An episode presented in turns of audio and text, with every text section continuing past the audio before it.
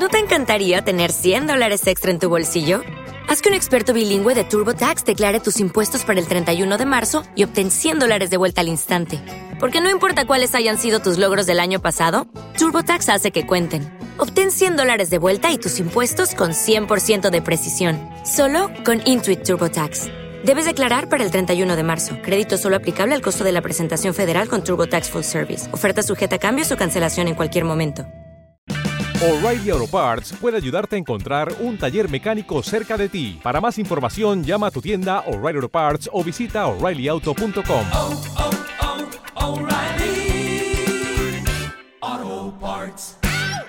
Fear the Walking Dead regresa con su quinta temporada a AMC. Morgan Jones se ha consolidado como el nuevo líder del grupo y su misión es clara, encontrar a otros supervivientes y ayudar a hacer del mundo o lo que queda de él un lugar mejor.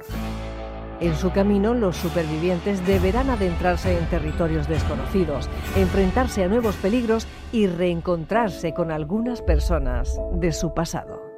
No sé si hay alguien de vosotros ahí fuera. Pero si estáis, aguantad.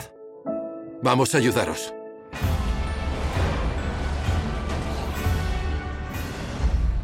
Confía en nosotros, no debes tener miedo. Eso es lo que la gente siempre dice cuando hay algo que temer. Sé que tengo un temperamento peculiar. El oírme, verme la cara, despeja toda duda. Podrías sentirte inclinado a apretar el gatillo en el acto, puede que sin querer. Continúas hablando demasiado, Víctor. Morgan. El lunes 3 de junio a las 22.30 horas regresan los zombies a AMC. No te pierdas el estreno de la quinta temporada de Fear the Walking Dead.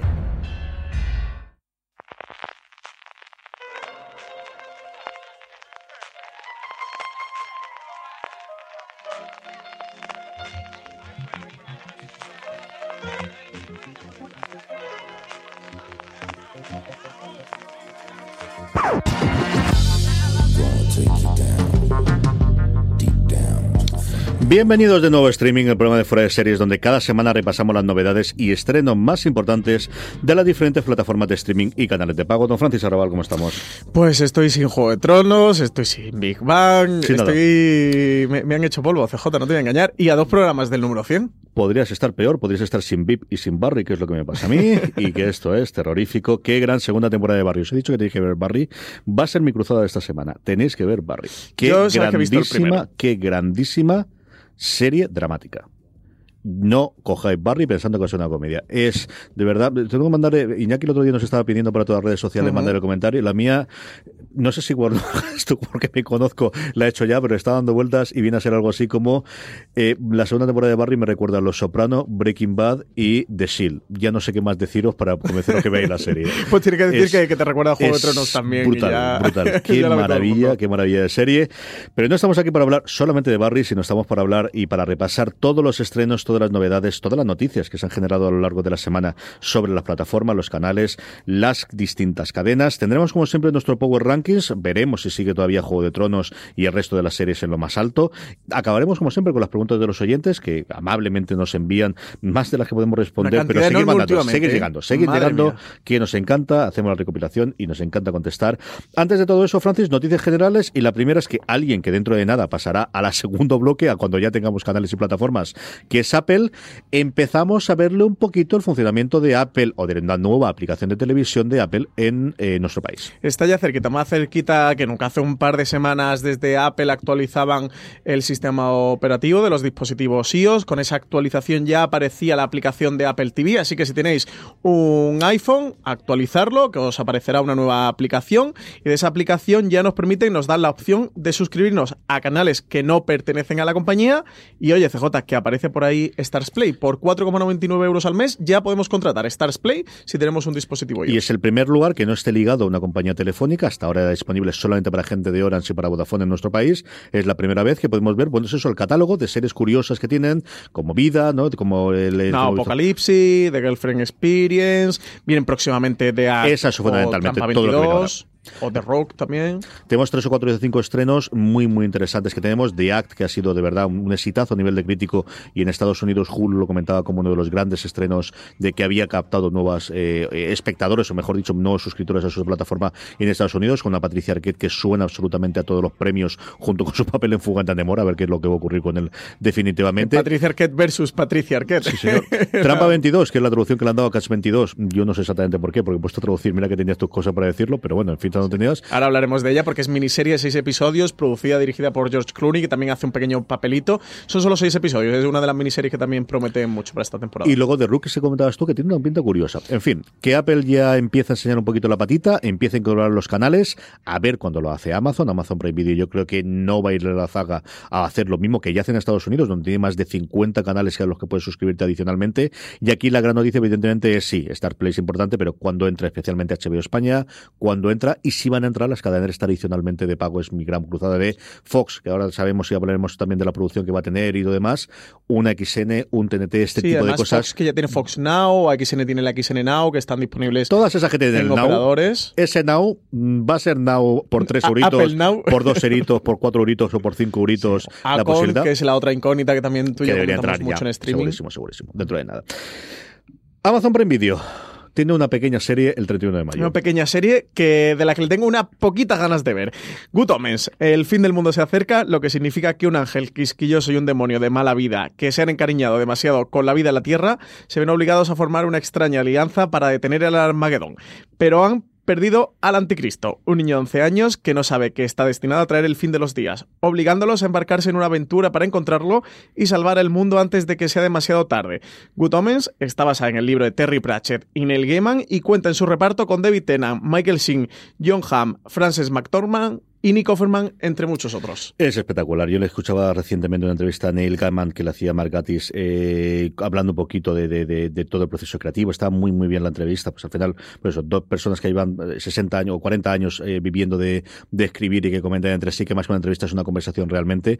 Y Gaiman controlaba cómo, después de las experiencias que ha tenido, como siempre que ha intentado hacer algo nuevo, ha tenido dos o tres, él decía fracasos, aunque luego quería enmascararlo un poquito, pero bueno, pues aprender cómo se hacen las cosas y él ha podido aprenderlo con, eh, American Gods. con American Ghost, La lo ha podido aprender con otras distintas, con alguna adaptación previa que se hizo en su momento de alguna cosilla suya a la BBC que no le gustó absolutamente nada cómo quedó, y cómo está la primera vez en la que ha tenido total y absolutamente control creativo. De hecho, él hablaba como la segunda temporada de American Ghost ha tenido muy poquito input porque estaba haciendo precisamente buenos presagios, algo que en su lecho de muerte Terry Pratchett le dijo, tienes mi bendición, puedes hacer lo que quieras y puedes hacer lo que quieras con ella.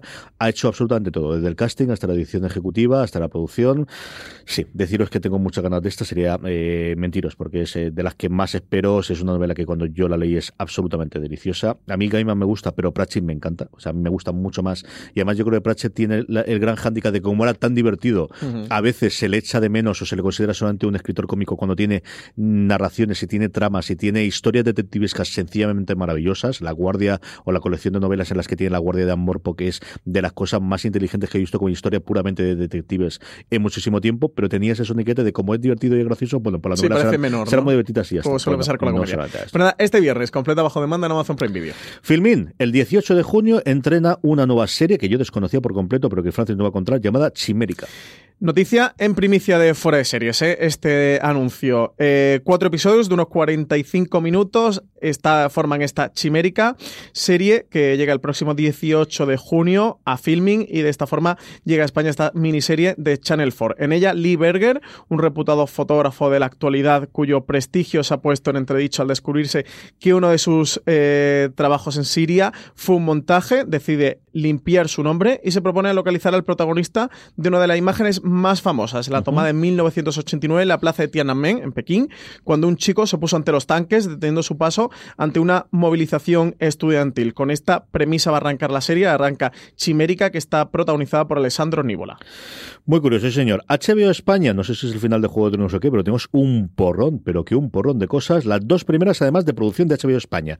La comedia por H o por B, nueva serie, cuarta serie ya en proceso de producción y anunciada por HBO España. Cuarta serie tras Patria, 30 monedas y Foodie Love. Esta por H por B es una comedia protagonizada por dos mujeres que vivían en Parla y que entonces eran muy amigas pero que perdieron el contacto. Años más tarde, H y Belén se encuentran en Madrid, en el barrio de Malasaña, donde intentan adaptarse a un estilo de vida bastante diferente del que conocían.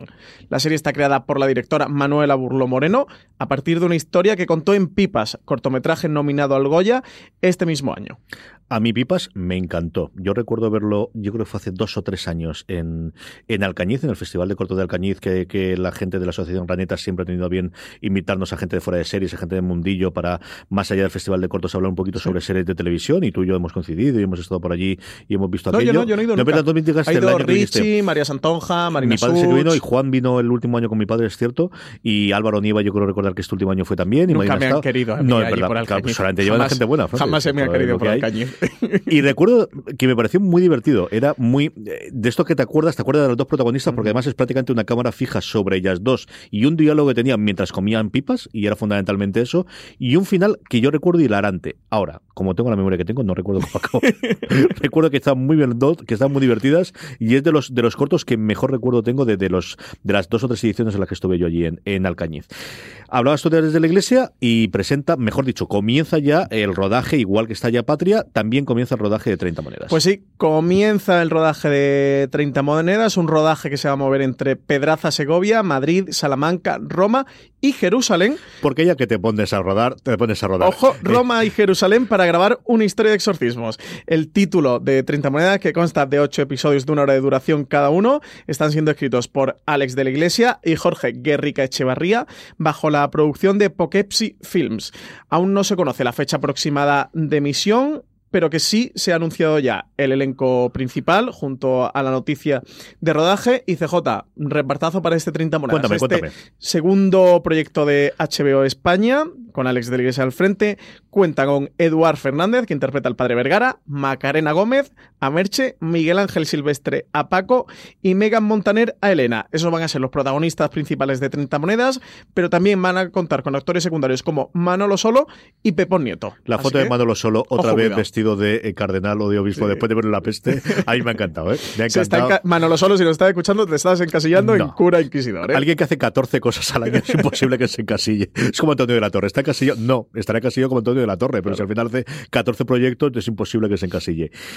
No tenemos fecha, evidentemente, para, para el estreno de 30 monedas, ni tampoco el de, el de Patria, pero sí tenemos la siguiente serie, te- tenía pinta de que evidentemente está muy avanzada, que conocíamos hacia nada, de, eh, bueno, de documental, que es la serie de Jesús Gil, El Pionero, ya tenemos al menos el mes de estreno. Sí, no han dado fecha, pero sí que se ha anunciado que va a llegar en julio a HBO España. Además, HBO ha aprovechado todo este clima electoral que hay con las municipales, con las elecciones municipales y las elecciones europeas para, para dar a conocer que esta serie no ficción, producida por Justin Webster con su productora JW eh, Production, un Justin Webster que es el creador de Muerte León, del, True Crime Muerte León, que ya ha trabajado con HBO España para este Muerte León caso cerrado, este epílogo, este episodio final sobre este True Crime. También son responsables de este El Pionero, que va a adaptar la vida de Jesús Gil, que nos va a contar cómo fue eh, el ascenso de Jesús Gil y eso, que va a llegar el mes de julio en HBO España, así que nos queda muy poquito. CJ, un proyecto que no conocimos hace demasiado tiempo,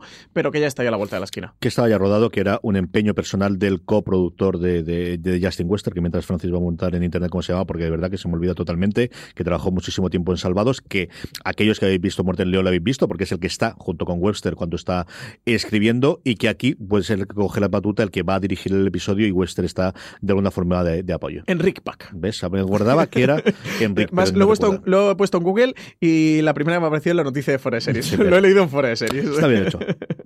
la casualidad. Eh, Juego de Tronos ha terminado, pero no Juego de Tronos el fenómeno y tenemos un documental que ya nos han anunciado de dos horas que se va a estrenar el 27 de mayo llamado Juego de Tronos dos puntos. Mira que nos gustan estas cosas. La última guardia. Con un acceso sin precedentes a material e imágenes detrás de las cámaras, llega Juego de Tronos a la última guardia, una crónica íntima y personal desde las trincheras de la producción, siguiendo al equipo y al reparto, mientras lidian con climas extremos, plazos de entrega imposibles y un ejército de fans sedientos de spoilers. Mucho más que un making of Esta es una historia divertida y desgarradora, contada con intimidad e ingenio, sobre el placer agridulce que brinda crear un mundo y tener que decirle adiós. Todo el esto nos placer cuenta. agridulce. Entonces, un placer agridulce. La verdad es que Juego de Tronos, CJ, Es yo creo que si le podemos decir algo al final, creo que las dos palabras que me hemos repetido los recaps de Fuera de Serie de Juego de Tronos, Álvaro y yo, era amargo y agridulce. no hemos parado de decir esas dos palabras. Unos días después, 31 de mayo, nos llega la primera temporada de Sanctuary. Llega la serie de HBO Europa, Santori, todo comienza cuando Elena acude a visitar a su hermana gemela Siri a una clínica en los Alpes italianos, pero lo que iba a ser simplemente eso, una visita, se convierte en una pesadilla. Cuando Elena se despierta allí, Siri se ha ido y ella no solo no puede salir, sino que todo el mundo cree que es su hermana y por supuesto la clínica no es lo que parece. Esto de llamar a alguien Siri en el 2019, solo faltaba que la otra fuese Alexa y ya tenemos el cachondeo. Pero serán de. Android, serán herejes de Android. J. No, no, no, será lo que quieran ser, pero en fin, yo creo que hay que tomarse muy en serio el- a qué- cómo llaman determinados Sí, el personajes. nombre es un tanto extraño. Es una producción de HBO Europa italiana. porque además es entiendo- reciente, esto no es de hace cuatro años. No, no, no, es, decir, la- la se así ahora en HBO. Europa al completo. Esa es una producción de Italia, de HBO Europa hecha en Italia. Entiendo que no conozco el nombre de Siri como nombre italiano, pero entiendo que será un nombre allí popular, ¿no? O relevante. Pues, ¿O no? pues no tengo yo mucho conocimiento tampoco del, del género, ¿no? Pero en fin, no, no podría decirte. Un día después, 1 de junio, a ver qué tal le funciona esto HBO y si se abre la puerta por aquí, porque es la primera. Tendremos algo igual con Los Soprano, aunque en ese caso será una pecuela en vez de una continuación, pero a ver si, pues eso, 20, 10 a 20 años después, los grandes clásicos de un HBO, un Oz, un The Wire, una dos metros bajo tierra, utilizan este formato de película para continuar, para hacer precuela o para ampliar el universo, que es lo que se estila ahora y no se estiló hace 10 años. Deadwood, la película, como os digo, llega el 1 de junio. Los inoble- inolvidables personajes de la serie original de David Milch se reúnen O'Reilly Auto Parts puede ayudarte a encontrar un taller mecánico cerca de ti. Para más información, llama a tu tienda O'Reilly Auto Parts o visita oreillyauto.com. oh, oh, O'Reilly. Auto Parts. Después de una década para celebrar la creación de Dakota del Sur. Las antiguas rivalidades vuelven a resurgir, las alianzas se ponen a prueba y las antiguas heridas se reabren mientras navegan entre los inevitables cambios que traen el tiempo y la modernidad. Deadwood, la película, está dirigida por Daniel Minahan, director de A Dos Metros Bajo Tierra, True Blood o Juego de Tronos, y está escrita por David Milch, el creador de la serie original. También tenemos por ahí CJ coleando la película de, mm, de Downton Abbey. Está de BBC, caso Cierto, de BBC, no HBO, cierto. pero que se estrena además este verano, ¿no? Por julio. Yo sí, porque recuerdo que el día... Está por ahí, por ahí, por verano, sí, si no- al final de la semana pasada empezó Me a suena salir- julio y me suena septiembre. Suenan como dos cosas muy opuestas, pero creo que, que por julio está la película de Downton Abbey. A ver cómo sale. Tristemente, eh, David Mills, que además lo anunciaba precisamente en, el- en las entrevistas que dio para esto de aquí, está afectado de Alzheimer y la Sí, cosa no tiene ninguna sí. buena pinta.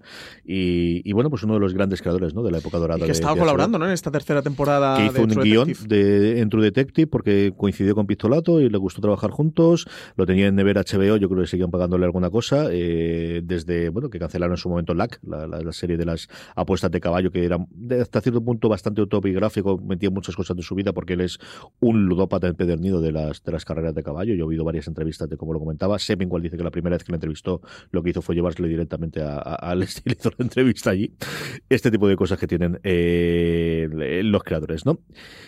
Aquí me ponen, hablemos del final de Juego de Tronos sin spoilers. ¿Tú estás seguro que quieres hacer esto?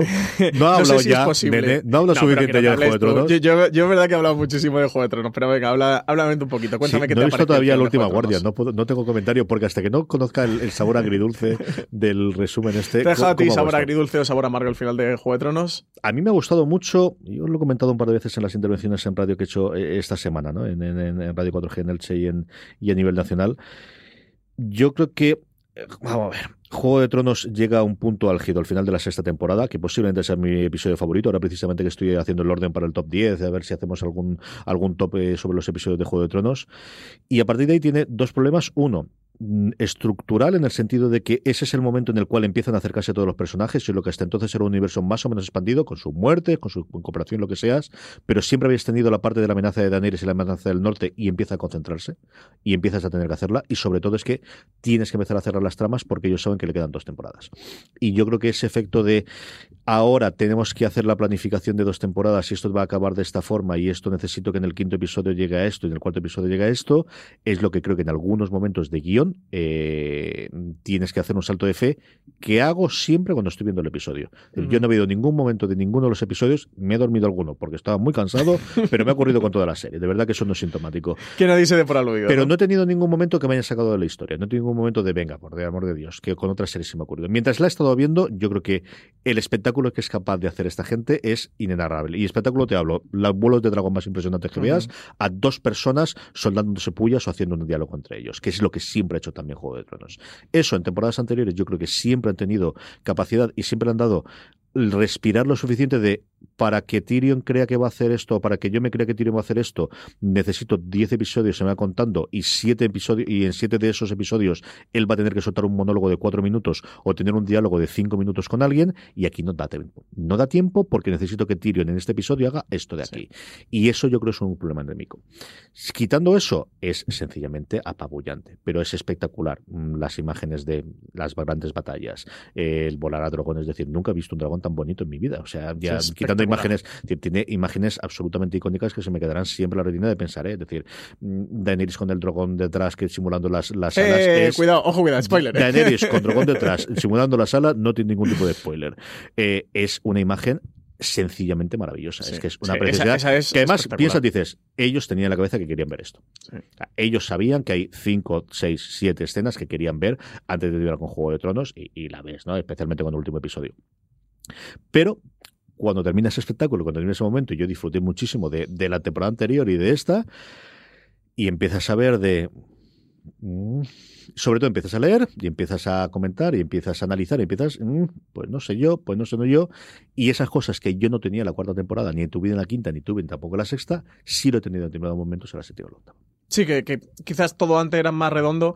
Yo, bueno, hemos- sé que está hablando de recaps, juego, tronos, episodio por episodio. no has hablado de otra ya cosa, no tengo ya mucho claro, más. no has hablado Exactamente. nada el más. último- Has hablado más de Juego de Tronos que lo que has dormido. Sí, en la sí, última semana. exactamente. Deja- Hablamos en el último, el último mes y medio de Juego de Tronos que he hecho cualquier otra cosa en mi vida. Creo que, que la serie, y en esto creo que coincidimos casi todos los eh, espectadores de Juego de Tronos, que, que le han faltado tres episodios la temporada pasada y cuatro episodios esta temporada, que tendrían que haber tenido 10 y 10 y haberlo desarrollado de toda una forma más natural o, más orgánica. Y luego gente que dice, no, no le ha faltado metrajes, ¿cómo lo han hecho? Yo creo que sí que le ha faltado tiempo y, todo ha estado muy apresurado y cuando ves esas escenas eh, se, le notan las costuras, lo que tú dices. Creo que visualmente y lo que han conseguido y a nivel de producción, de verdad, valoremos lo que han hecho de Juego de Tronos. Es espectacular, ya no es por fandom de la serie, de verdad. Mm, Sentémonos en el sofá, pongamos cualquier serie, y digo cualquier otra serie, y pongamos el último episodio de Juego de Tronos, o el penúltimo, o el tercero, y comparemos una y comparemos otra. De verdad, es espectacular lo que han conseguido a nivel de producción, de dirección, de guion. Lo que pasa es que mm, creo que sí esta temporada y adolecido ya un poquito la pasada que nos reíamos con aquello de la velocidad de los cuervos y el velocidad de los dragones viajando de un sitio a otro por esa elipsis tan agolpadas que se marcaban y creo que en esta también volvemos a tener escenas agolpadas y yo la de solo voy a decir mm, la tienda de campaña del campamento de fuera para no entrar en spoiler creo que esa canta mm, bueno canta muchas horas pero que esa canta porque ves mucho el por qué lo están haciendo lo, lo que le llamamos nosotros siempre en, en análisis ver las costuras al, al guion o a la serie o al capítulo pues creo que esta temporada se le ven mucho las costuras a Juego de Tronos. dicho eso eh, y quitando esas partes creo que tiene un gran guion ¿eh? el, el parlamento de Tyrion final es espectacular, espectacular. Y tiene unas escenas mm, cargadas de dramatismo y es que no podemos hacer mención a ninguna, pero tiene algunas que ha son pasado una semana ya. Puedes hacer lo que quieras. Otra cosa También que te quien haya visto Juego de Tronos ya, tanto no le interesará. O sea, a mí me dolería no haberlo Yo, visto. el, pasado miércoles Juanpa empezó en medio, además, empezó el Parlamento Inicial de se acabó, hace tres días ya, y empezó a soltar spoilers, pero no de Juego de Tronos, de Los Sopranos, de Deadwood. Todo, todo, todo, venga, Una cosa, digo, bueno, tú sabrás dónde te metes, chico. Es la ventaja de ser, es la ventaja de ser el director de esto, sí, sí. En fin, Netflix, Francis. Nuevas series de Netflix para junio. Tenemos ya la avanzadilla, porque ya ahora por fin ya han confirmado que estas al menos son hasta el día 15. Incluso ahí nos han dado alguna que no tenemos fecha, lo comentaremos. ¿Qué sabemos de momento de las series que va a estrenar Netflix en este mes de junio? Pues tenemos 7 de junio, viernes 7 de junio, Historias de San Francisco, las novelas de Armistead Dupin, que ya fueron una miniserie a principios de los 90, tienen una nueva versión, esta serie protagonizada, entre otros, por Olimpia Dukakis, Laura Lini, Ellen Page y Sosia Mamet. Y sigue las peripecias peripecias de los inquilinos del 28 de Barbary Lane, un edificio donde todos pueden ser quienes quieran. Se la recuerdo yo, la recuerdo estrenarse. No, no recuerdo haber visto ningún episodio, pero Historia de Francisco lo recuerdo yo, sí señor. Bajo citas. Viernes 14 de junio tenemos el caso Alcácer, ya llega este True Crime eh, llevado a cabo, producido por Bambú Producciones, la desaparición de Toñi, Desiree y Miriam en noviembre de 1992, más la aparición de sus cadáveres tres meses más tarde, sacudió a España a unos niveles que no se había visto hasta entonces. Desde aquel caso va a hablar esta docuserie que aspira a contar la versión más completa de los hechos sin obviar todo el circo mediático que se montó alrededor del caso. Decir que tengo ganas de ver esto sería, quedando muy muy cortitos, Marichu Lazábal tiene la posibilidad del, hasta que yo sepa, único estreno oficial que se ha tenido, que fue en Barcelona la semana pasada. Sí, de momento en el, creo que es Docs Barcelona, como se llama el festival de documentales, mostraron el primer episodio, ya está la crítica en foreseries.com, pasaros, porque sobre todo ahí eh, Maricho apunta a cuál va a ser el tono de este True Crime, en el que no se van a centrar tanto en averiguar la verdad detrás del caso, como suele ser eh, principalmente los True Crime, sino a ver todo lo que ocurrió alrededor, sobre todo con, con respecto a los medios de comunicación, un poquito lo que hacía American Crime Story OJ versus eh, People, ¿era? The People versus O.J. Simpson. O versus O.J.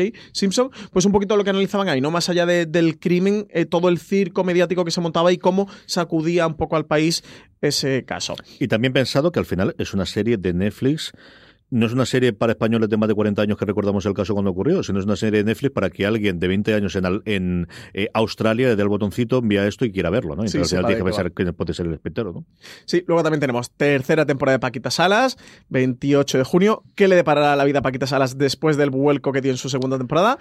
No se sabe demasiado de los nuevos episodios de, esta comedia, más que contará con Terelu Campos dando vida a Bárbara Valiente, la directora del showroom, para la que empiezan a trabajar Magui, y que su nueva cabecera está cantada por Isabel Pantoja. Eso decirte yo, ¿qué, qué, qué, qué tanto se han apuntado? Es que gente lista, leche. Mira que son listos estos tíos, eh, mira que son listos. Luego también tenemos el 5 de junio que vuelve Black Mirror con la quinta temporada. Sí, tres señor. episodios de esta quinta temporada. Segunda temporada de The Dark el 21 de junio. Y también sucesor designado, tercera temporada, el 7 de junio. Más allá, Jessica Jones, tercera temporada, que tiene fecha por confirmar. Aún no lo han confirmado. Y Black Mirror, que ya hemos tenido los trailers, ¿qué te ha parecido, tío? Eh, de Black Mirror. En... ¿Tú ya te lo has visto? Los trailers los tenemos. Ah, los, trailers, he escuchado no he los, tres. no, digo, ¿en qué momento te han pasado a ti los screeners? No me has dicho nada y yo estoy aquí viviendo no Black eso. Mirror. ¿Qué te parecen los trailers? Eh, los trailers fantásticos. A mí el de Miley Cyrus me pinta tan genial. O sea, tengo unas ganas de verlo que ni te imaginas. Por eso, el momento que me has dicho, ¿qué te ha parecido a ti? Te, he empezado a odiar, pero vaya, he subido el termómetro de, de- de odiar a CJ Navas, odiar a CJ. Pensaba que te habían pasado screeners y no lo había visto. El tráiler muy bien. Tiene muy buena pinta, ¿eh? Eh, muy, muy, muy, muy buena pinta. Yo, pero sabes que yo soy muy fan de Black Mirror. Alta Mar, de la que comentaba la semana pasada que había podido ver yo los dos primeros episodios, ya estrenada, va a tener una segunda temporada en Netflix con un nuevo misterio.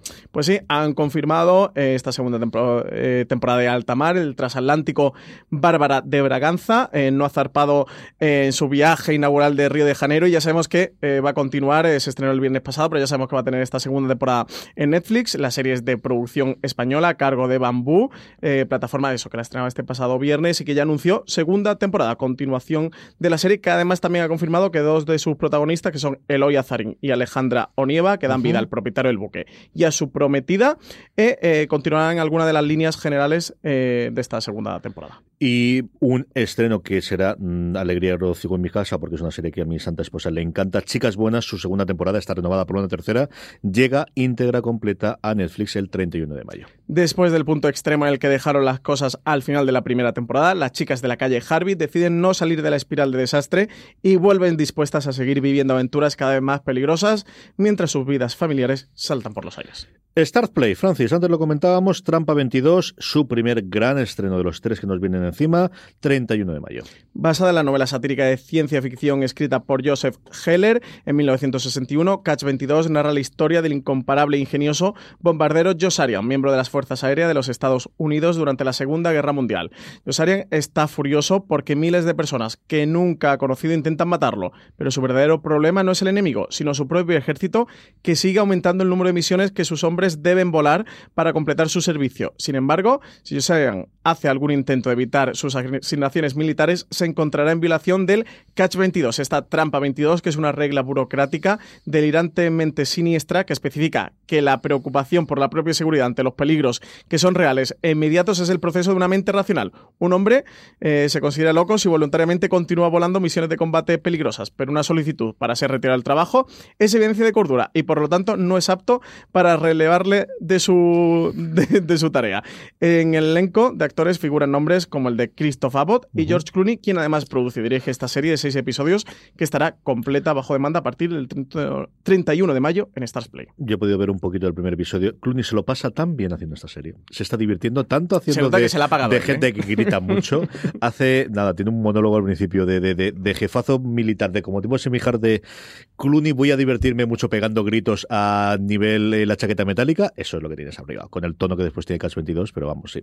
A ver qué ocurre con la adaptación. Yo tengo curiosidad, pero es, al final una novela muy icónica en Estados Unidos, complicada de transmitir el tono al final de la, de la narración a la, al vídeo, a ver qué tal evolución ha tenido.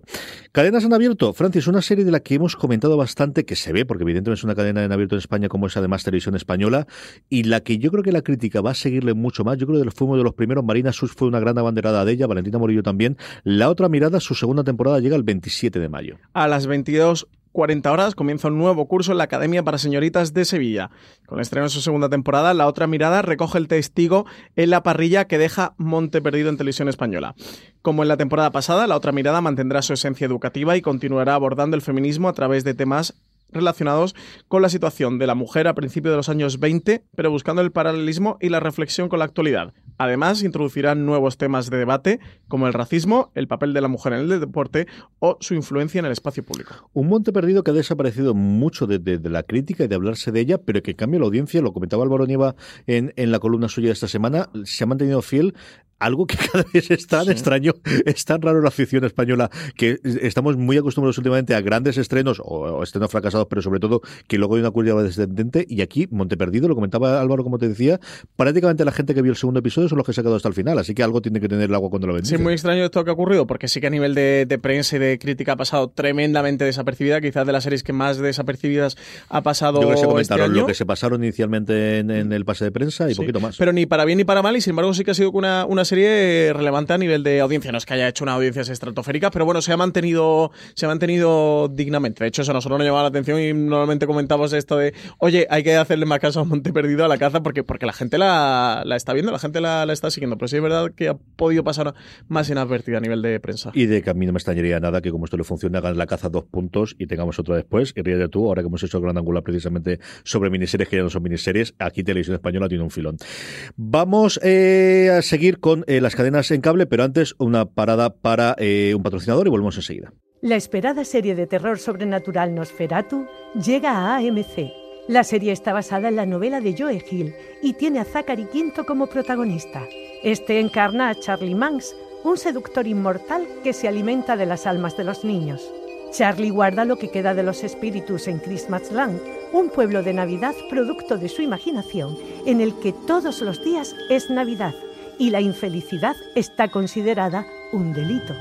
Pero Manx verá todo su mundo amenazado cuando la joven Vic McQueen descubra que posee un peligroso don, encontrar objetos perdidos. ¿A quién tenemos aquí? Charlie Manx. Sentí la presencia de una poderosa alma creativa en la zona. Soy la única que puede acabar con él. Victoria.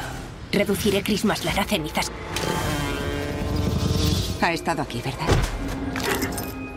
Adéntrate en el inquietante mundo de Nosferatu el miércoles 5 de junio a las 22.30 horas, en exclusiva en AMC.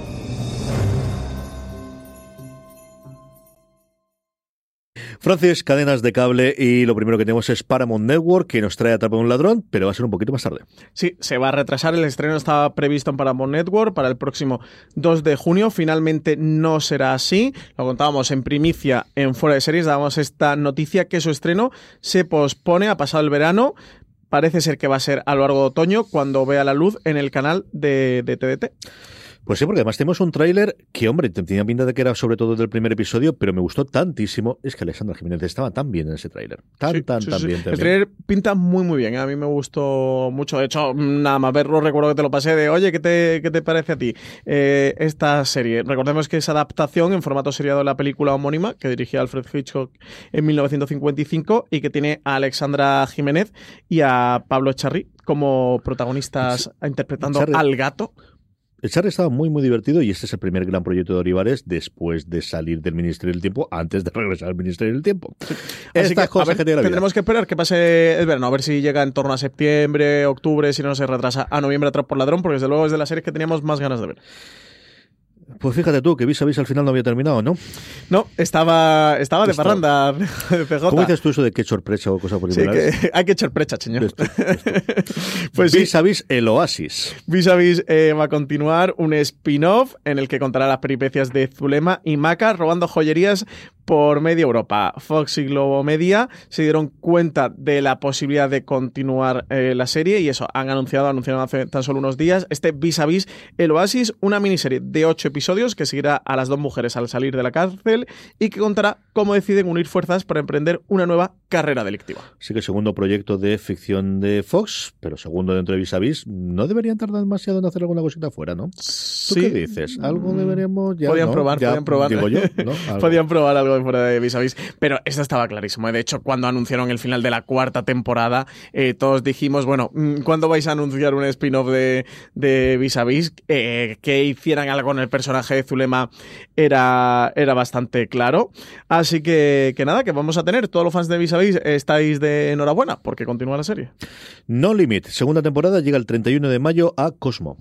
No Limit es la serie creada por el popular cineasta Luc Besson junto al realizador Frank Philippon. En esta producción francesa, un agente que sufre una enfermedad incurable acepta una oferta de una misteriosa organización secreta gubernamental para participar en difíciles misiones en territorio francés a cambio de un tratamiento médico experimental. En la segunda temporada, que se estrena en Cosmo el próximo viernes 31 de mayo, justo a continuación de la primera temporada, cuenta con la participación de Chequi Cairo, eh, actor que ha participado en series como Nikita, más recientemente en The Missing, y que encarna a Coscas, un veterano de las fuerzas especiales que se ha convertido en un criminal peligroso, seductor pero maquiavélico, que dirige una misteriosa organización criminal contra la que el protagonista tendrá que luchar.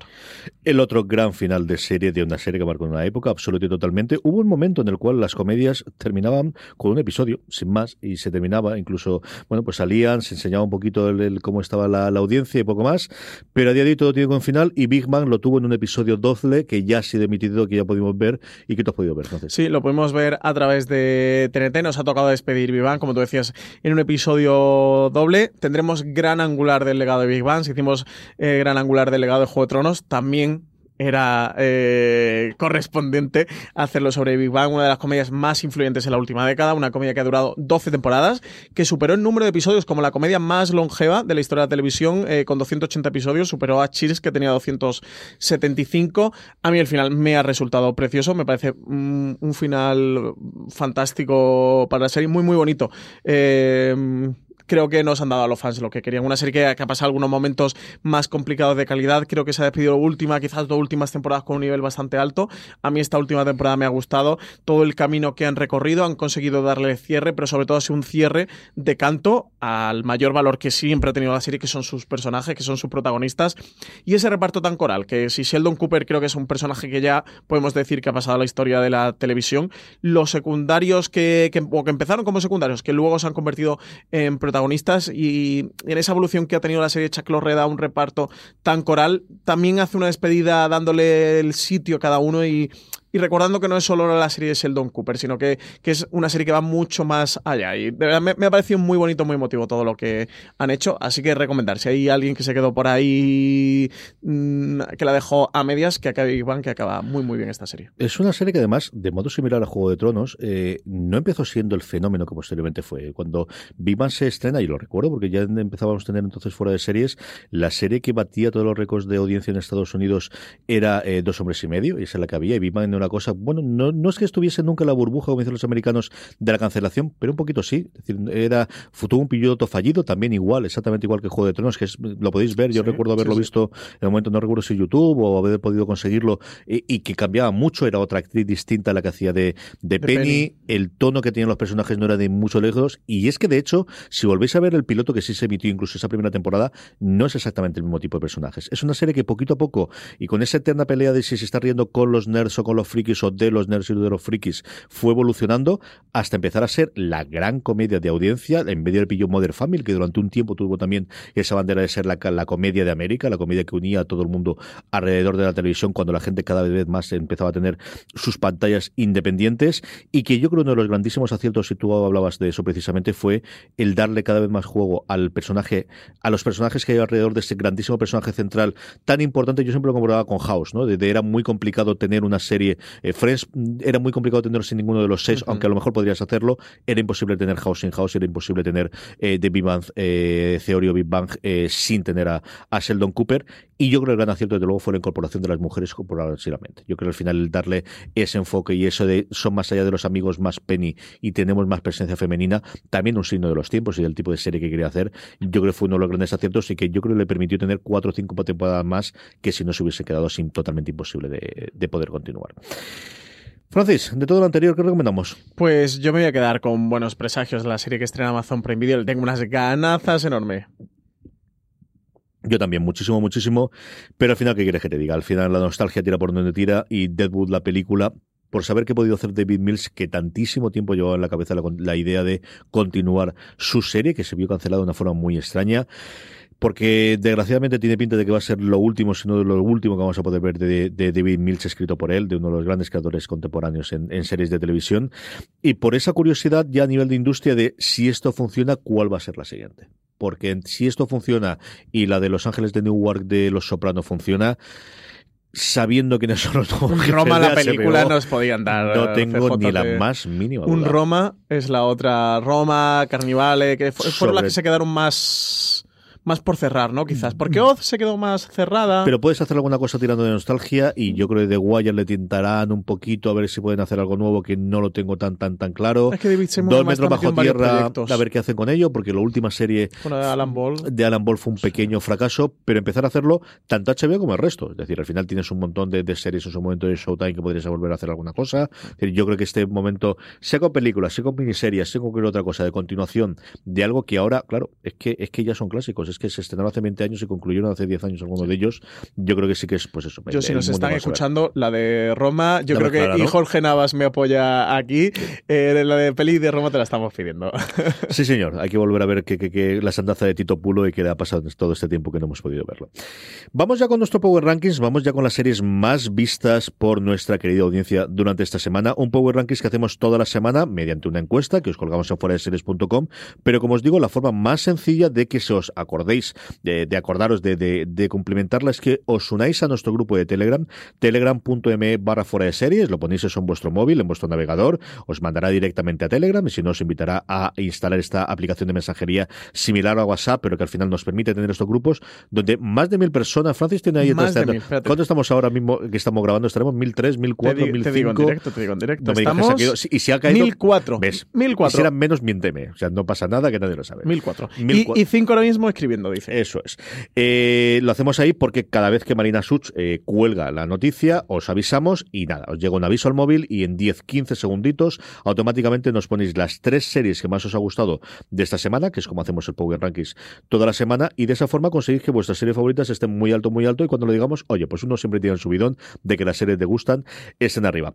Tenemos ciertas novedades en la parte baja del Power Rankings, hasta el puesto número 7 todos son nuevas entradas, y a partir de ahí movimientos pequeños. La única gran movimiento que tenemos es el puesto número 6, que ahora lo comentaremos, pero empezamos en el puesto número 10, Into the Badlands, la serie de MC, Francis. Sí, que estrena última temporada ya y se despide de Badlands. Novena posición, CJ, tu reivindicación empieza a hacer fuerza. Entra eh, Barry con su segunda Muy temporada. baja veo esto, muy bajo. Vamos para arriba, vamos para arriba, tenemos que subir. Esto es que la gente todavía no ha visto el último episodio. Si era para arriba, hay que ver los dos últimos episodios y ver cómo acaba la cosa. Fossey Verdon, para eh, alegría de Francis Arrabal, está en el puesto número 8 y le queda nada, un episodio, dos episodios, Uno, uno, un es episodio, un episodio. Yo también me quejo demasiado baja la de Barry, ¿eh? la quiero ver la semana que viene más para arriba. Igual que Barry se puede ver también en HBO España. Eh, séptima posición también para lo que hacemos en las sombras. CJ también disponible en HBO España, que también entra. Sería también maravilloso y que también solo le queda un episodio para acabar. Sí, le está acabando absolutamente todo antes de que llegue la temporada de eh, final de primavera y principio de verano para HBO. Mm, qué divertidas las, las sinvergüenzas. Maravilloso lo que hacemos en las sombras. divertidísima. La gran subida de la semana, como os decía antes, dejando aparte las entradas nuevas, sube cuatro puestos con respecto a la semana pasada, los 100 que se puede ver a través de Sci-Fi. Y Chernobyl, que también sube una posición que está disponible en HBO España, esta producción, coproducción de HBO con Sky. Se mantiene una serie de Netflix que no suele ser habitual, que al final tenemos siempre, pues eso, el, el cohete, ¿no? De suben muy rápido, bajan muy rápido posteriormente, pero se mantiene una semana más la comedia, dramedia, como queramos verlo hasta aquí medio, esta cosa tan entretenida, tan divertida entre Linda Candellini y Cristina Applegate. Dead to Me ocupa de nuevo una semana más el puesto número 4 de nuestro Power Rankings. Y tercera posición para The Good Fight, serie que está disponible en Movistar Plus, que quedó una posición con respecto a la semana pasada, que ha terminado tercera temporada, y CJ, que no hemos comentado el final de The Good Hemos Fight. comentado muy poquito, la ¿Lo has verdad es que visto? sí. Sí, hombre, vamos a ver. Hasta, Faltaría más. hasta ahí podríamos llegar. Que no hemos hablado del final de The Good Fight. El final final, ¿te refieres a la última Final, escena final, o te refieres al último De episodio? la última escena creo que no podemos hablar de última concreta, pero venga, último episodio, ¿qué te ha parecido? Es que la temporada está muy bien. Es que al final entras en el juego de ella y, y- y es divertidísima. Y esos momentos de incomodidad de mm, hacerle frentes. Yo sé que había mucho publicado con Bloom. Yo, como estas cosas lo tengo, a mí es un personaje que me ha encantado. A mí me que Michael resulta Sheen- divertidísimo a mí este personaje es histórico, me vuelve lo que me me ha encanta. interpretado por Michael Sheen. Y sobre todo, el, el cuando alguien es, pues eso, la espada más limpia más occidente o el Hollywood and You que dicen los americanos, y enfrentarte a todos sus. No, no, no. Es decir, tú tienes un serio problema de discriminación dentro del bufete y racial. Y tú eres muy bueno hasta que dejas de serlo. Y exactamente igual que el otro, que sí que es eso a lo burro y a lo grande. Pero nadie está libre de pecado. Y esta cosa de ir con la. No, es que ellos. No, no, no, no. no. Sobre todo que plantea un debate muy interesante y muy complicado de hacer, ¿eh? Y sobre todo, viendo lo compulso que está Estados Unidos en cuanto a estos debates, me parece que, que son muy elegantes y muy finos haciendo ese tipo de, de debates al espectador y te plantean muchas cosas, ¿eh? Que creo que es una de las cosas guays que tiene The Good Fight. Es una serie preciosa. A ver si Francis entre la tercera y la cuarta le da por ver la Yo primera y la que segunda, la que no estaría tercera, mal. por ahora no me ha parecido mal, la mejor Que de- no estaría mal, que no estaría mal. Me ha parecido la mejor de las tres, ¿eh? Esta tercera de Good Fight. No voy a aprovechar, CJ, ahora que ya Tiene me he quedado arcos. Good Fight, me voy a poner con la primera y la segunda. Yo creo que hay momentos de la segunda que son mejores que en esta. Maya, por ejemplo, está mucho mejor en esta temporada, que es en la primera temporada en la que yo creo que han sabido qué hacer realmente con ese personaje.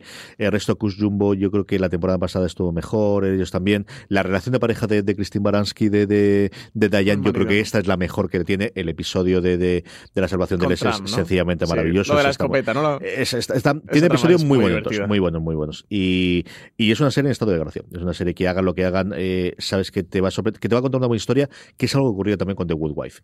Más complicado en algunos casos en The Good Wife porque tiene que hacerlo 22 veces a la semana. Más Aquí complicado 10, ahora sí. porque les ha pillado y, y han hecho algo distinto. Y toda la parte de la crítica yo creo que a veces le funciona mejor, a veces le funciona peor. Pero al final tienen claro el tipo de serie que hay, que CBS, quitando esa polémica que tuvieron con la censura por el tema del vídeo que tenía el chino, chino. que luego nos enteramos, pero que quedó como un chiste muy divertido. Yo pensaba que No, era un me chiste, parece un total chiste- absoluto. Eh, Mm. Es una delicia. Y, y está también escrita y también actuada. Mira que nosotros, y yo especialmente, soy siempre del guion, del guion, del guion, pero leche, cuando tienes unos actores tan absolutamente maravillosos, es que no hay nadie malo. Es que no hay absolutamente nadie malo. Mira tú que, que ni, ni, ni Rose Leslie, que al final lo puedes tener en Juego de Tronos cuando tenía que lo que hacía, pero es que Sí, Maya, hace en esta temporada, los cuatro o cinco momentos que tiene con Bloom son sencillamente maravillosos. Y maravillosos. es que tiene un personaje muy bien escrito. El personaje a mí de, de Robert Bosman o de, o de Luca Quinn eh, son personajes que están muy bien desarrollados, que son muy ricos. Y luego me, me- me resulta muy interesante una cosa con The Good Fight. Yo que veo. Iba a decir que veo pocos procedimentales o pocas series eh, eh, casi con un carácter episódico. Literalmente creo que no veo ninguna a, eh, a día de hoy. Como en The Good Fight le han dado el giro de, de, mm, de sacarle virtud, de sacarle partido y no se convierte en un procedimental de, venga, este es el caso del episodio que, es, que no es importante y tal, pero te distraes y tiene una trama río. No, no, aquí aprovechan para que cada lo, lo vuelve en virtud y que cada episodio eh, le- les permita tratar un tema diferente e ir evolucionando. La trama general con lo que va ocurriendo en cada uno de los episodios y plantear, eh, sacar a, la palestra un, uno, un debate, un tema sobre el que le apetece eh, hablar en, en la serie, en vez de tener que ir incluyendo poco a poco como tramas o como subtramas como hacen actualmente las series, porque tienes eh, una, una, continuidad dentro de, toda la trama. Aquí aprovechan ese carácter episódico y saben sacarle un partido, un jugo que, que, me sorprendía, porque en una época en la que cada vez tendemos eso, a series eh, las que son más, más seriadas y el episódico eh, se, se está perdiendo y que aquí sí que tengan este carácter episódico de sacarle todo este partido y aprovecharlo, ¿no? Y hacerle una, una virtud. Y me parecía magistral, digo, qué, qué guay, ¿no? Esto que consiguen hacer en The Good Fight dentro de, su serie. Siempre lo hicieron bien y combinan eso, una, una, realidad con, con, con, momentos totalmente delirantes y con momentos realmente duros, ¿no? Y de, de, de, de hacerlo. Y todos son personajes, no tienes un solo estereotipo. Y cuando te presento un estereotipo es por una razón y luego le sacan otra después. Y los personajes principales, y tienes unos cuantos principales, es que a lo tonto, lo tonto salen 10, 12 fácilmente que van poblando los distintos universos alrededor. Maravillosa. Eso es The Good Fight, que ocupa el puesto número 3 porque pierde un puesto con respecto a la semana pasada, un puesto que vuelve a ocupar, y también se nos va a acabar dentro de nada, sí. Killing Eve, que es la que ocupa el puesto número 2 y sabéis que podemos sí. disfrutar en HBO España. Episodio final también para Killing Eve. Se, se, se nos acaba todo, ¿eh? Se lo comentaremos la semana pasada, que es cuando hayamos visto ya el último episodio. Se nos queda la parrilla televisiva de Pues primera posición CJ, para sorpresa de absolutamente nadie, Juego de Tronos, disponible en HBO España, disponible en Movistar Plus, que cierra su octava y última temporada, fin de la serie, en la primera posición de nuestro Power Ranking. Sí, señor. Eh, un borrón de comentarios, aunque luego recordaré todo en, en comentarios. Hemos tenido los recaps semanales de, de, todos los episodios y luego el que tenéis que acercaros sí o sí es ver el trabajo que han hecho Francis Arrabal y Álvaro Nieva y luego la producción en directo, además María Santoja poniendo todos los cortes en ese maravilloso ¿Dónde están mis dragones? Dos puntos caso cerrado. Qué grandes sois. Cuando os ponéis, cuando os ponéis en este plan, no puedo decir nada Y hemos más. utilizado el dos puntos. Hombre, ya que está de moda la tendencia televisiva, ¿no? De los dos puntos, ¿cómo no va a haber un fuera de serie con sus dos puntos? Sí, señor. Pasamos a las preguntas de los oyentes. O conmigo, Colar, voy a hacer una primera pregunta yo eh, antes de esto. Preguntas que nos llegan a través de redes sociales, pero sobre todo en ese cuestionario en el que tenemos el Power Rankings. Eh, os dejamos siempre un campo para que hagáis. Antes de que pasemos a las preguntas, Francis, ya que hablábamos de eh, dónde están mis dos puntos caso cerrados. ¿Cuál es lo siguiente para Pablo y para ti? ¿Qué vais a hacer ahora? Ah, pues, ¿Qué vais a hacer? Pues. ¿Qué vais a hacer? La pues, gente quiere saber, Francis. Pues, pues, sigue la vida, CJ, ya, continúa la vida. ¿Pero qué programa vais a hacer nuevo? ¿Vais a hacer algo ya? ¿Vais a preparar algo de cara a la nueva temporada de septiembre los dos conjuntos? Es decir, ¿Sabéis que habéis cogido. Ah. Esto te lo he dicho en privado y te lo voy a decir en público. Habéis cogido un Esto ritmo sencillamente ¿eh? maravilloso. Sí, sí, sí. Claro. es la gran ventaja de tener y dirigir. Yo, yo no Entonces, veo lo, yo aquí... Cuando dirijas tu programa junto con Álvaro Nieva, podrás no hacer esto. CJ, yo no tengo ¿Qué aquí vais la, a hacer? La pregunta a los oyentes. CJ, dos puntos. Bien. Yo esto no lo tengo aquí en guion. Entonces. ¿Habéis hablado, Álvaro y tú, ya de retomar esa química maravillosa que tienes en los programas Hemos- para otras series, para hacer algo continuo? ¿Qué vais a hacer? No hemos despedido el Dónde están mi dragón en caso cerrado con todo el dolor de nuestro corazón, CJ. La verdad es que no da mucha perita eh, terminarlo, porque entre los Dónde están mi dragones que empezamos, que hicimos siete programas, y ahora los seis de recaps de Juego de Tronos, y luego como he hecho el caso cerrado como octavo programa, el Dónde están mis dragones, no da mucha perita. Es verdad que nos hemos pasado muy bien, ¿eh? También es verdad que Juego de Tronos, que los dos somos ultra fans, que, que nos conocemos muy bien el universo, y nos pasa muy guay, pero no hemos pensado hacer nada más, pues nada, por los podcasts de Fuera de Series, lo de toda la vida. Pues nada, vete parrilla, pensándolo ya. No, esto, es decir, eh, no digo que vais a hacer ahora, pero en septiembre estáis haciendo un programa los dos. Ya os digo yo que sí. Veremos el formato. Yo no sé.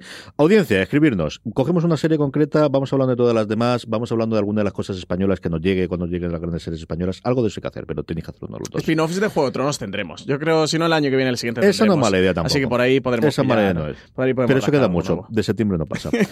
Francis, pregunta de los oyentes, ahora sí. PJ dice, no se me ocurre qué tema tratar al margen de Juego de Tronos, así que solo recordaré lo guaperas que sois los dos. Y como lo llama guapos, pues entran en los comentarios de los oyentes. Sí, señor. Esa es una cosa absolutamente infalible. Vosotros Espejote dais los piropos, guapos. ¿Qué más? se lee el comentario. Gracias, PJ, querido.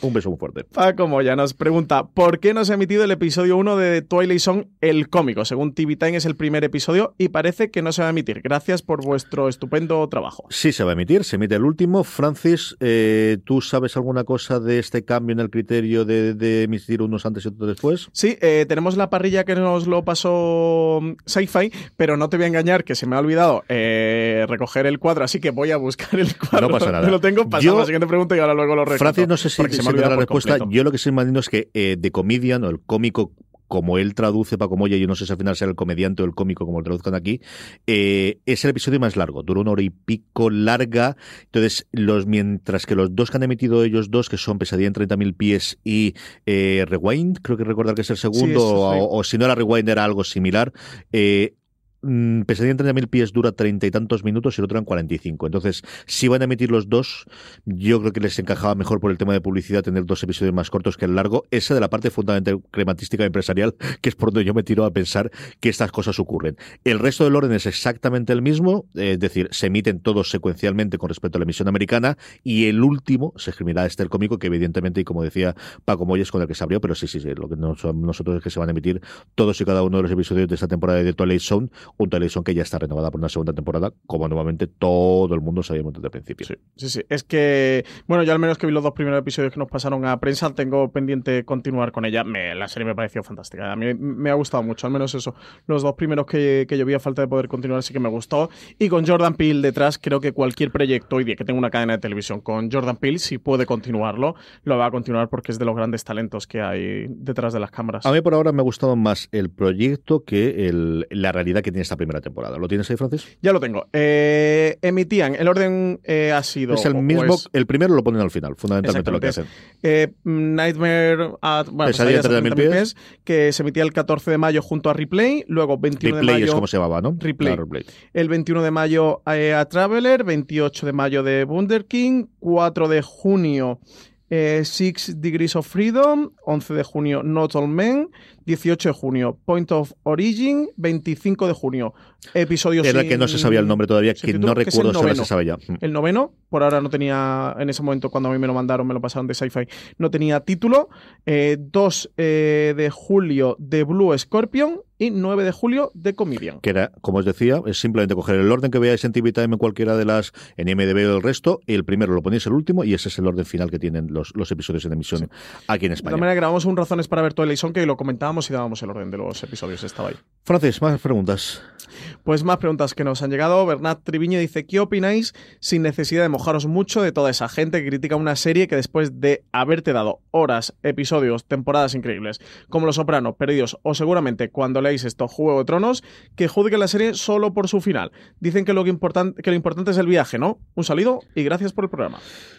Pues es que cada cual decide qué es lo que importancia. Es decir, yo creo que la importancia del final en una novela o en una serie es sencillamente capital y lo ha sido cada vez más en el caso de las series, lo era tradicionalmente en las novelas. Yo siempre me viene a la cabeza que de Stephen King siempre se ha dicho que escribe muy bien, pero que los finales no lo acaba de cerrar. Y es cierto, a mí me ha ocurrido con varias novelas suyas que me han encantado, pero es imposible que ese gusto final ocurra. Y a partir de ahí es una cosa personal. Yo eh, disfruté mucho con Perdidos, tuve temporadas en lo justo mejor y el final no me pareció mal, pero comprendo que hay alguien comprendo que haya alguien que le chafe tantísimo un mal final o lo que él considera un mal final para toda la experiencia de la serie. Comprendo que existe. A mí no me ha ocurrido, o yo no recuerdo que me haya ocurrido con ninguna serie. Que tanto me haya cambiado el final. Pero es que de los polémicos, polémicos, que yo metería perdidos, Juego de Tronos, si quieres meterlo también, aunque yo creo que esto tiene perspectiva, también Los Soprano podría ser, y Battlestar Galáctica, que fue muy polémico, a mí es que me gustó mucho el final de Battlestar Galáctica, y la gente le cabreó un montón. El de Los Soprano, yo creo que no se podría volver a repetir, y tanto como polémico fue una cosa extrañísima en su momento. Pero bueno, es que hay gente para todo, como decía el Guerra, esto es lo que hay, Francis. El, concretamente, el final de Los Sopranos me parece espectacular. O sea, de verdad que no se me ocurre un final mejor. De hecho, bueno, hay una anécdota con. ¿Era Pepler quien estaba ese momento? Ay, no estoy seguro si era con Pepler. Eh, sí, Pepler estuvo ahí veintitantos Sí, años. no, pe- pero que, que no recuerdo si la anécdota era con Pepler o había sido con. Ay, ¿cómo se llama el otro de HBO? CJ, que también se ha ido. Se fueron Pepler y se fue. Pepler se fue hace un añito por ahí, el que salió últimamente por la compra de ATT. Tengo la- el nombre ¿Sabes en, en la cabeza, pero no, me recuerdo. acuerdo mismo. No estoy seguro si fue con él o con Pepler. Creo que fue con. Creo que fue con el otro, no fue con Pepler. Que había una anécdota de que le, de que le mandaron el. mm, ¿El episodio? eh, me saldrá ahora el nombre del creador de Los Sopranos. ¿Será posible? David Chase. David Chase, me salía David Simon. Que están los Davids, David Milch, David Chase y David Simon en HBO. Eh, David Chase le, le- Bueno, como que le mandaron el DVD con el final y tal. Y, y que lo vio que le dijo a la secretaria: Oye, dile a David Chase que me vuelvan a mandar el DVD porque me lo han mandado mal. Porque el final está, está cortado, no, no está la escena final del episodio. Cuentan esa anécdota que no sé si es verdad o es apócrifa, pero esa anécdota se cuenta del final de Los Sopranos. Yo me la creo, ¿eh? Me creo que esto podría pasar. Eso fue el efecto, vamos, del 90% de los espectadores. A mí el final me encanta. A mí el final de Los Sopranos no me parece perfecto. A mí el de Perdidos también me encanta. O sea que creo que estoy como el bicho raro que sí que le gustan los finales estos tan polémicos. A mí el de Juego de Tronos eh, me ha gustado. Yo siempre defiendo y defenderé mm, full time, for all time, toda la vida, que lo importante es el viaje y no es el final. El final creo que es ese broche dorado, ese cierre que si lo haces mejor, pues culminas eh, la obra, pero de verdad, porque el último episodio no te gustó, porque el cierre, otra cosa es un, un cierre que traicione, esto siempre que hablamos de es que traiciona el espíritu, mm, no creo que haya un final que traicione el espíritu, pero bueno, de la serie, pero bueno, si dices, ¿sabes que el final mm, no va en, consonancia por donde ha ido la serie y tal, que eso que no creo que haya finales así, o que sea que lo habitual de una gran serie. Vale, ti que va que te lastre un poquito la serie, pero no, no creo que un último episodio te pueda, pues como comenta Bernard Triviño, eh, fastidiarte horas, mm, episodios de una serie que has disfrutado tanto como Juego de Tronos, que lo ha sido todo, de verdad, no te lo puede fastidiar, o disfrutarte Lo Soprano. Si te quedas con el último episodio, con la última escena, como el caso de Lo Soprano, o te quedas solo con eso, como el caso de Perdidos, o te quedas solo con eso, como el caso de, de Juego de Tronos, mm, espectador, planteate muchas cosas, porque si te has tragado 50 horas, 60 horas que has disfrutado, y por solo una, o 5 minutos, eh, no, eres capaz de ver todo lo otro, no sé, CJ como este amigo que, que te lo da todo y que es tremendamente espléndido contigo, porque un día te hace una faena y dice, ya no quiero que seas mi amigo, es que me la ha es que me ha hecho esta faena. Oye, y toda la otra gratitud que te ha mostrado, ¿qué pasa con eso? Pues que hay gente para todo, Francis. Yo, eh, es decir, no lo comparto, pero lo comprendo. Es decir, sí, sé que existe gente así. Yo tengo gente cercana en la cual he cogido un cabreo brutal por el final de una determinada serie y la han odiado a partir de ahí, y han cogido cabreo y un rebote absoluto. Es decir, yo sé que eso existe. No sé cómo tienes que Lo tenerlo. importante es el Yo camino, no- oyentes de Fuera de Si Series. yo te digo lo importante no sea, yo te digo que, eh, ¿qué opinas sobre esto? Que existen. O sea, sé que existen, sé que hay y suelen tener cuentas de Twitter. Eso también lo digo. Sí, Suele sí, ser sí, habitual, en es algo, no Esa gente- esa gente no se pierde en pero, Twitter. pero hay. Eh, una preguntita más, yo creo que no da tiempo, Francis. Eh, Lalo Burguet dice, con el fin de Juego de Tronos, ¿qué serie recomendáis para cubrir el enorme vacío que esto ocasiona a los fans? Sé que viene un spin-off, pero no hay fecha para esto todavía. Bueno, fecha sí que hay, 2020, no tenemos fecha concreta, pero esto, vamos, HBO Están y, y rodando AT&T, ya. vamos, ya están esto, rodando en Belfast. Salvo que sea un puñetero desastre, ya te digo yo que los controles de calidad que pasó el piloto de, de Juego de Tronos, que le costó dos años y re- tomarlo todo, no va a tener esta, salvo que lo dude muchísimo. Yo creo que esto, vamos a lo que es un puñetero desastre, van a admitirlo sí o sí. Eh, será ahí. ¿Qué podemos hacer aquí? Vamos a ver, yo creo que hay un montón de cosas, es decir, será por oferta. hay aquí en medio. Eh, dentro de nada tendremos de Mandalorian, que quizás es lo que puede tener en cuanto a espectacularidad. A día de hoy tenemos The Expanse, si os gusta la ciencia ficción y es un buen momento para retomarla antes de que eh, cambien el dinero que tenían, que tenían que negociar costosamente con Sci-Fi en Estados Unidos, a que el señor Amazon le ponga mucha pasta, porque además sabemos que le gusta Jeff Bezos, con lo cual yo no quiero ni saber el grifo que se les ha abierto de dinero monetario para la cuarta temporada. Y luego ver sucesión. ¿Por qué? Pues porque toca. Y Barry, y ya está. Pero esa porque Ver son Barry y sucesión y porque sucesión. son Barry. Ya está. Que las tenemos ya mismo, que están aquí. Barry acaba de terminar. Sucesión llega a la segunda temporada. Barry es muy cortita, son veintitantos minutos, minutos, 30 minutos como más en los últimos episodios de cada temporada. Y es una absoluta delicia de la serie reciente.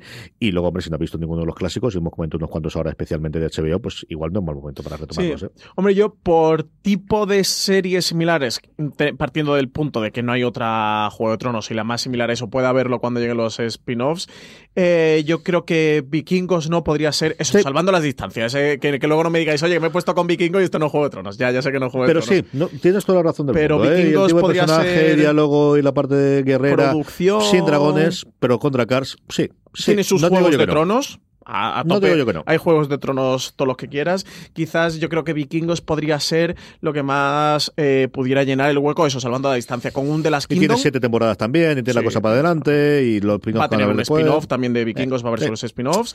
The Last Kingdom, que es un Vikingos de británica de la BBC similar, para mí está por debajo, bastante por debajo de Vikingos, pero también está por ahí. Y si sois de esas personas que tenéis corazón de verdad y Jon Snow y Kit Harington os gusta, tenéis Gunpowder, que además está en HBO, esta mm, miniserie de la BBC Sí. de tres episodios sobre el complot de la pólvora, eh, sobre Guy Fawkes, el cómic que hicieron luego posteriormente de V de. Vendetta de Alan Moore y tal, que está chula, que es una miniserie de verdad que está bien, que yo suelo recomendar. Y Roma, siempre Roma, que la tenéis en HBO. Sí, señor, iba a comentar yo Roma, eh, y con esto, nada, vamos a pasar a despedirnos. Don Francis Arrabal, la próxima semana mucho más y mejor. Pues nada, hasta la semana que viene, CJ. A todos vosotros, querida audiencia, todo, todo lo que hemos comentado Francis y yo lo tenéis en fuera de series.com, ahí todo el guion con todos los puntos, que no sé qué serie habéis dicho, que no sé cuál estaba en el quinto puesto del Power Rankings, que ese enlace, todo, todo eso lo tenéis en las notas que preparamos en el enlace en fuera de series.com. Más programas de fuera de series, incluido todos los especiales que hemos hecho sobre el final de Juego de Tronos en nuestro canal de podcast, buscar fuera de series, allí no reproduzcáis. Nada, que volvemos la semana que viene, que estéis ahí y recordad, tened muchísimo que de ahí fuera.